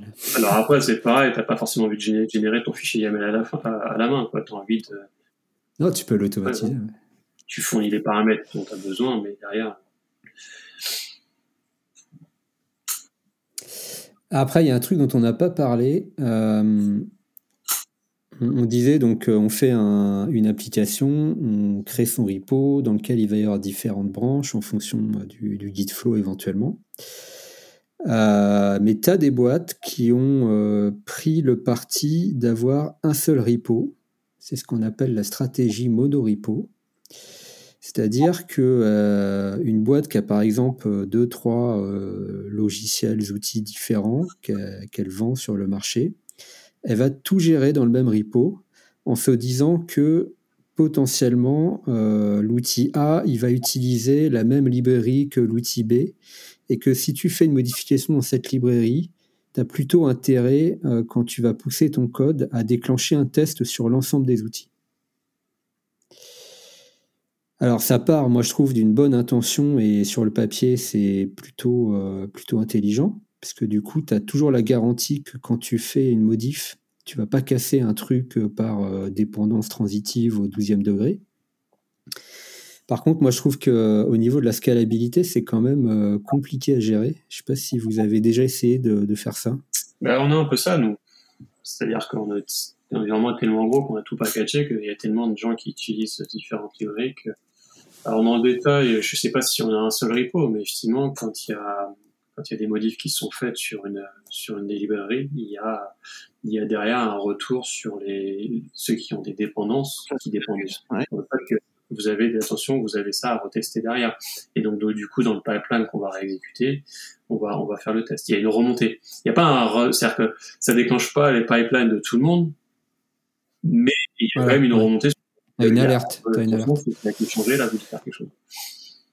Ouais, alors que euh, moi je connais au moins une boîte qui fait ça de façon complètement automatique, c'est-à-dire que tu modifies une ligne de code dans une librairie et tu vas recompiler la totalité des codes sources de la boîte et c'est pas une petite boîte parce qu'elle s'appelle Google.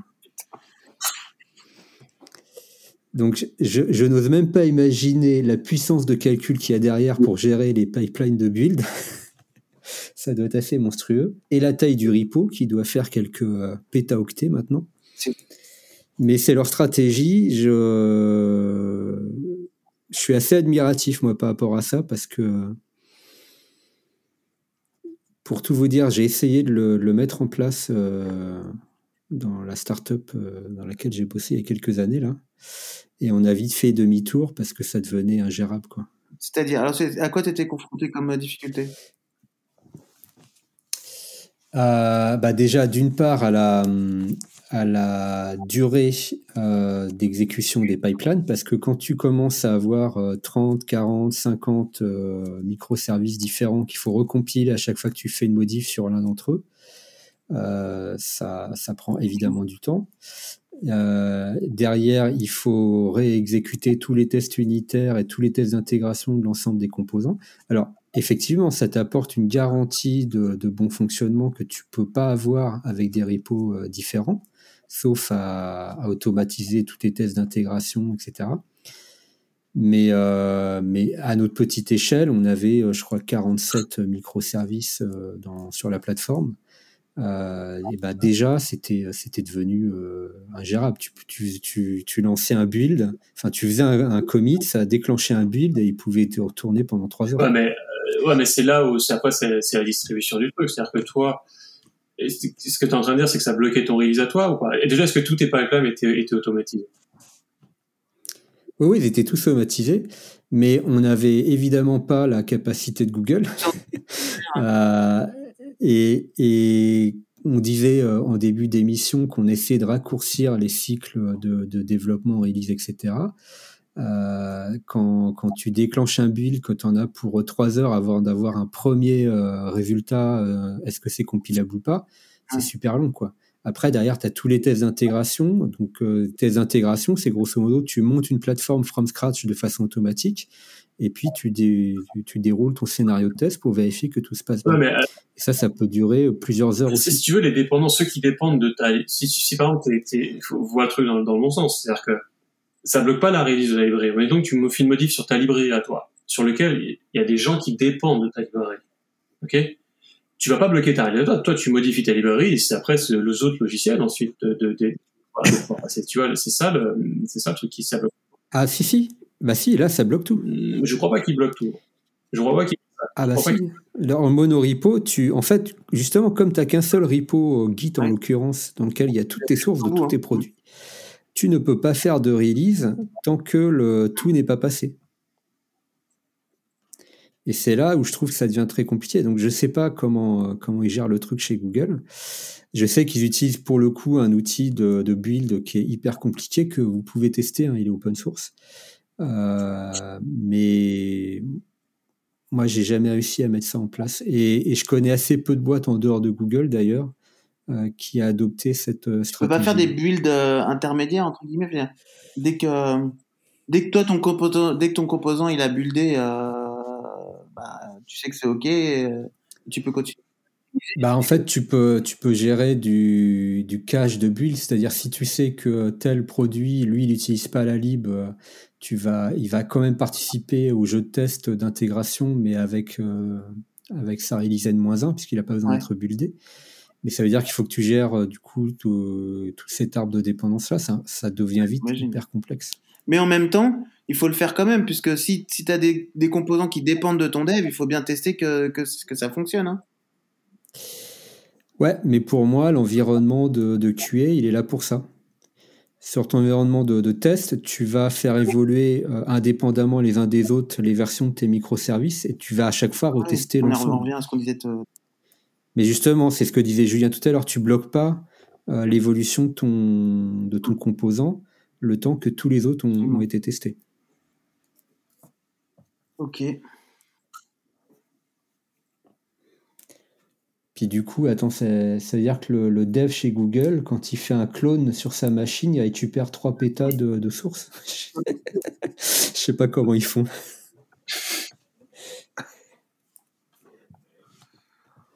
C'est la magie. C'est la magie du cloud. Ouais. Il... Ouais, il y avoir des systèmes de cache. Ils doivent avoir des repos intermédiaires, c'est pas possible. Tu as peut-être un seul gros repo final, mais tu dois avoir des repos euh, temporaires, intermédiaires, temporaires ou.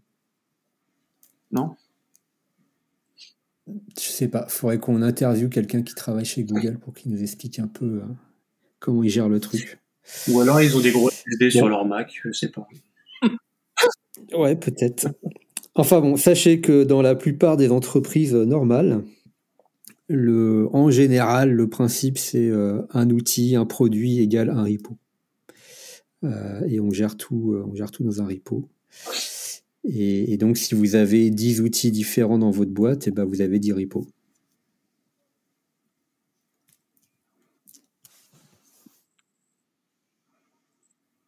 Euh, qu'est-ce qu'on peut dire d'autre, messieurs, sur la gestion de On pourrait évoquer rapidement ce qu'on ne les a pas cités, on peut quand même évoquer. On a parlé de, des pipelines de, donc de CI/CD, ce qui signifie l'intégration continue ou de déploiement continu. On n'a pas cité mmh d'outils connus en la matière. Que ça, peut intéresser certaines personnes, éventuellement, s'ils veulent mettre en place ce genre de, pipeline. Ouais. Euh, alors moi, j'en connais quelques-uns. Euh, perso, je suis un grand fan de Drone, drone.io, qui est un outil open source, qui est très light, euh, mais très malléable. Donc on peut faire plein de choses, y compris des tests d'intégration assez poussés avec. Donc lui, il fait pas que la compile, il peut euh, spawner, c'est-à-dire mettre en place euh, tout un environnement de test euh, from scratch. En général, il s'utilise à l'intérieur d'un cluster Kubernetes.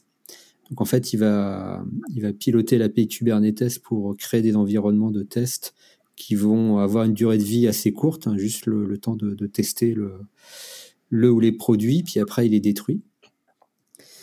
Euh, il y en a un autre assez connu qui s'appelle Jenkins. Je crois que tu l'as utilisé, toi un peu, Non, je n'ai pas utilisé. On devait l'utiliser, mais on n'a pas encore eu le temps de. Enfin, quand j'étais, on n'a pas eu le temps de le déployer.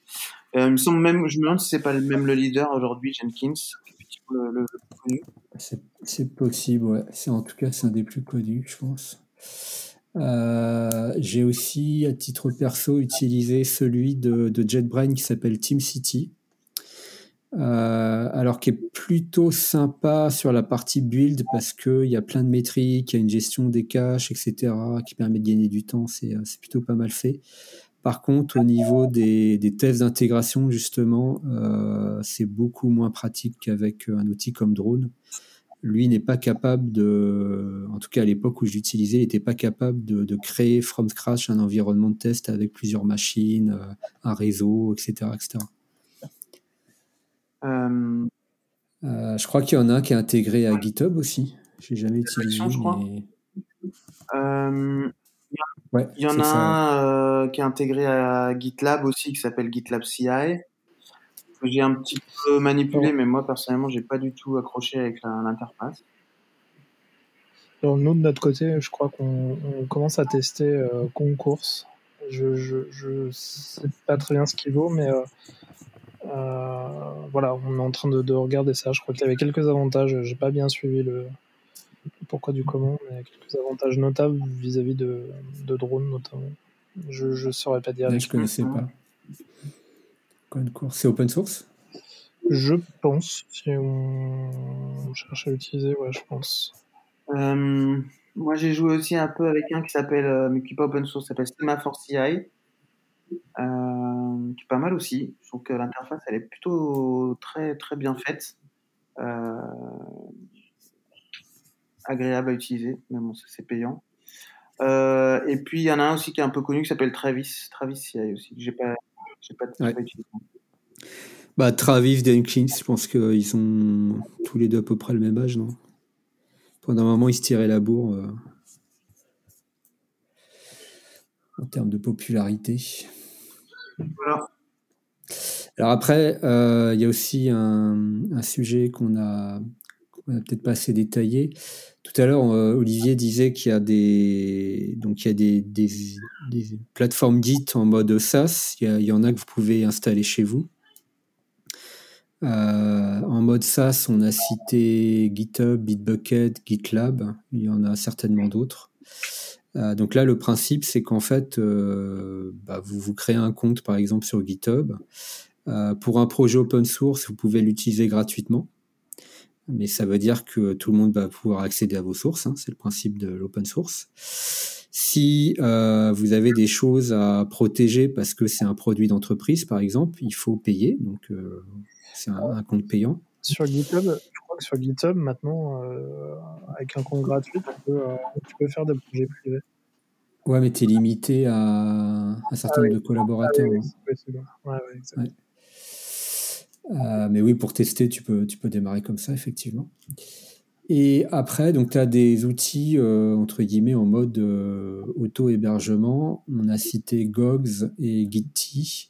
Alors, en fait, Gitty, c'est un, un fork de, de Gogs, euh, qui est, on va dire, une version très simplifiée de GitHub, mais que vous pouvez installer chez vous. Je pense que Gitty est un peu plus avancé aujourd'hui que, que Gogs. Euh, donc, il, il a une interface web assez euh, facile à utiliser. Vous retrouvez d'ailleurs les, les codes de l'interface de, de GitHub, enfin de l'ancienne interface de GitHub, elle a changé. Euh, Il y a un wiki intégré, il y a une gestion des, issues, euh, il y a un issue tracker à intégrer. Alors l'issue tracker, ça sert à quoi? C'est quand euh, quand vous avez un produit en production, par exemple, que vous détectez un bug, bah, vous, créez ce qu'on appelle une issue, un ticket, dans lequel vous décrivez votre bug. Et ce ticket, il va servir euh, potentiellement à créer une branche, euh, donc euh, par exemple une branche hotfix, ou alors vous faites un ticket parce que vous aimeriez bien ajouter telle ou telle fonctionnalité dans le produit, et on va créer une branche fissure à partir de, de ce ticket-là. Euh, il permet aussi de gérer des, des, des- la planification un petit peu de, de projets. Euh, il y a des boards Kanban, des trucs comme ça. Lui, il est totalement gratuit. Vous pouvez l'installer sur une machine. Euh, Il est assez light. C'est écrit en Go. Euh, Ça peut tourner sur un Raspberry très bien. Euh, et voilà. Et si vous utilisez des produits en mode SaaS, bah, c'est comme toujours avec le cloud. hein, il faut se poser la question de où sont hébergées les données. Avec GitHub, il y a eu quelques petites histoires, notamment sous la présidence de Monsieur Trump, euh, avec sa, sa gestion de la politique extérieure un peu agressive. Il y a, des, il y a, beaucoup de, de boîtes euh, dans des pays du Golfe, par exemple, qui se sont retrouvées du jour au lendemain à pu pouvoir accéder à leurs sources. Euh, parce, que, euh, parce que voilà, le, le commerce extérieur euh, US considérait que ces pays-là euh, euh, n'étaient plus dignes de, de commercer avec des boîtes américaines. Et Microsoft étant américain, euh, bah, ça a mis beaucoup de gens dans, dans l'embarras. Donc, euh, l'avantage, comme d'habitude, du SaaS, c'est que c'est prêt, il n'y a rien installé, vous pouvez l'utiliser tout de suite, moyennant un petit peu de finance. Mais euh, posez-vous quand même les bonnes questions avant de mettre toutes vos sources sur une plateforme SaaS, parce que là, on parle de la vraie valeur d'une entreprise, de sa propriété intellectuelle. Donc, euh, c'est c'est pas juste vos fichiers Word ou vos emails, euh, c'est euh, c'est potentiellement le résultat de milliers d'heures de, de travail. Il faut faire un peu attention. C'est la même réflexion. Git, Git en lui- en lui-même peut avoir un problème. Et donc la question se pose la question des sauvegardes. Comment on sauvegarde les, les données? C'est une chose. Ah, si tu l'installes chez toi? Non, euh, de même en SaaS. C'est, j'ai, Ah oui, oui, bien sûr. peut- ouais. peut- peut- euh, avoir Oui, GitHub pourrait avoir un, un problème. ouais. il faut, euh, il faut, il faut le sauvegarder. C'est des données, comme n'importe quelle donnée, elles doivent être sauvegardées. Et peut-être plus que, d'autres données, comme tu viens de dire, elles doivent être sauvegardées ailleurs. Donc, Alors pour le coup, euh, avec, avec des repos Git, c'est très facile à faire puisqu'il y a une fonction, c'est prévu en fait dans, dans, Git. Il y a une commande qui s'appelle Git Mirror qui vous permet de cloner euh, un repo euh, régulièrement, par exemple, je sais pas, trois quatre fois par jour. Il va cloner toute l'activité qu'il y a sur le repo. Vous allez avoir exactement la même chose sur le clone que sur le principal et vous pouvez travailler sur le clone sans aucun problème. Donc la, sauvegarde des repos Git est quelque chose de très très simple.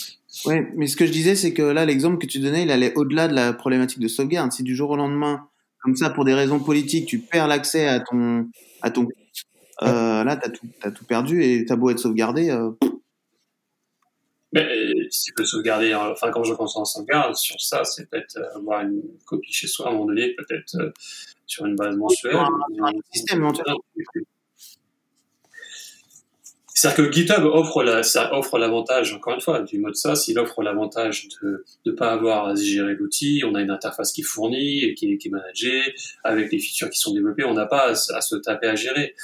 Maintenant, le contenu de ce qu'on y met dessus, ça demande juste de dire, voilà, je, je, je de manière en, offline, je, je, le prends une fois tous les mois, il est stocké chez moi. C'est-à-dire que chez moi, je peux pas m'amuser à, à, faire toutes les modifs que GitHub me permet de faire facilement, mais au moins, si demain GitHub disparaît ou j'ai un problème commercial ou autre, bah, j'ai au moins mes, j'ai au moins mes sources et je peux les remonter sur un autre service ailleurs. En général, tu les as toujours sur un poste local sur lequel tu travailles? Ouais, de toute façon. Par contre, ce que tu n'auras pas, c'est par exemple tes, tes issues, euh, tes, pipelines de build, etc. Euh, ça, c'est pas, c'est moins facilement récupérable. Et donc pour les outils de, CI/CD, euh, c'est pareil, vous en avez en mode SaaS, euh, comme GitLab CI par exemple, qui est connecté à, évidemment à GitLab ou, GitHub Action qui est connecté à GitHub. Vous pouvez pas les installer chez vous. Et puis ceux qu'on a cités comme Drone ou TeamCity, Travis, euh, Jenkins, etc. C'est des outils open source que vous pouvez installer chez vous.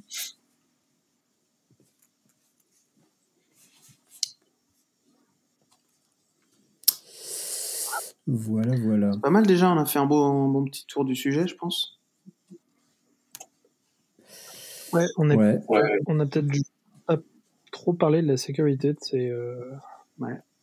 Euh, là Bon, la sécurité, c'est pas important, si. Sécurité incendie, on parle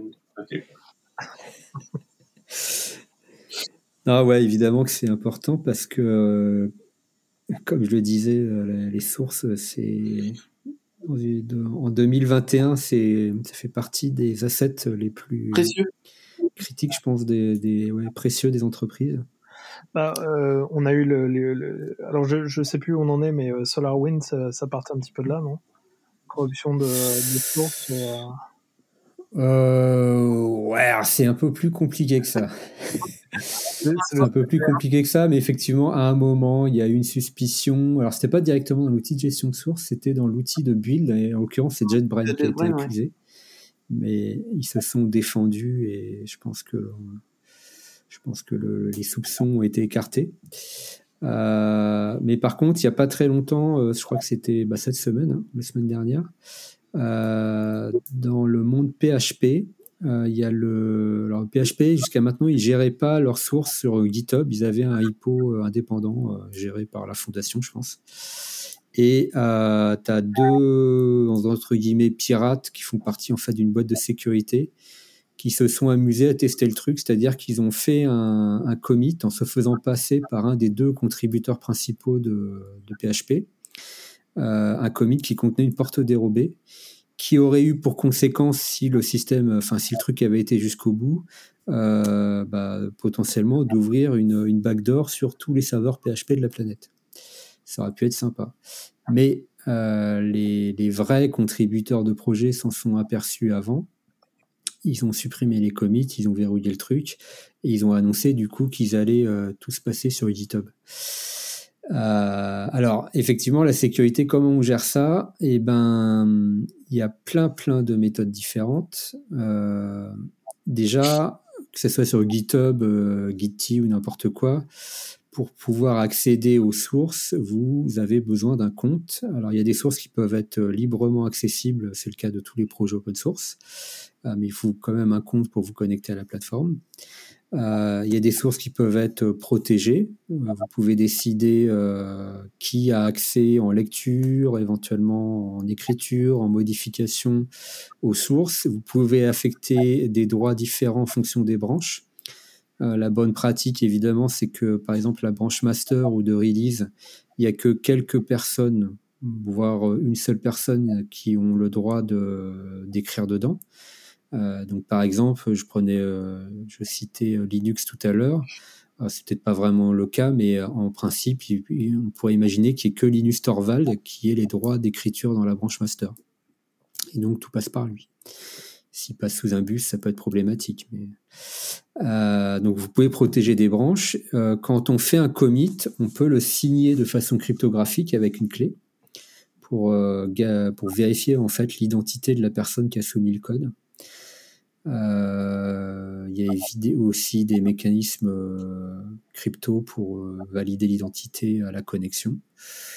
il, y a, beaucoup, beaucoup de mécanismes de sécurité qui sont pas forcément actifs par défaut. Quand, on crée un repo sur GitHub ou sur GitLab ou sur Git, par exemple, la protection des branches, c'est pas quelque chose qui est actif par défaut. C'est quelque chose qu'il faut configurer. Donc c'est effectivement des questions qu'il faut se poser.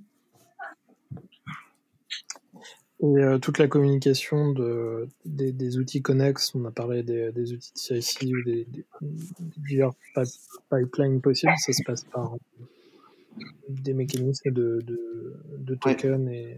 Ouais, c'est ça. Token ou, de compte, euh, espèce de compte utilisateur automatique. Des clés d'API ou parfois ça, ça, peut marcher avec ta clé SSH, des choses comme ça. Ouais, ouais. Donc en principe, tout le monde est authentifié, tous les accès sont authentifiés.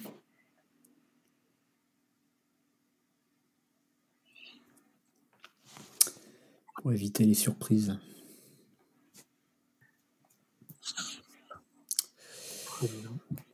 Bon, je pense qu'on a fait euh, pas mal le tour. Bon tour. Hein. Il y aurait beaucoup à redire sur les étapes suivantes, comme on disait tout à l'heure, le pipeline, etc. Mais effectivement, ça nous demanderait, euh, je pense, euh, une bonne heure et demie additionnelle. C'est ça. Et comme on essaye de limiter la durée de nos épisodes, on va, on va s'arrêter là et puis on pourra éventuellement faire un, épisode sur les bonnes pratiques en termes de CICD. Yes. N'hésitez pas, comme toujours, aux auditeurs si vous avez euh, des questions ou si vous avez des, sujets. Des remarques, si on a dit des conneries. Euh, on oublié d'aborder. Eh bien, messieurs, bah, merci, euh, merci. à tous. Très bonne soirée à tous. Et puis, bonne soirée, euh, bonne écoute pour les auditeurs et à bientôt dans un prochain épisode. À bientôt. Merci. Salut. Au revoir.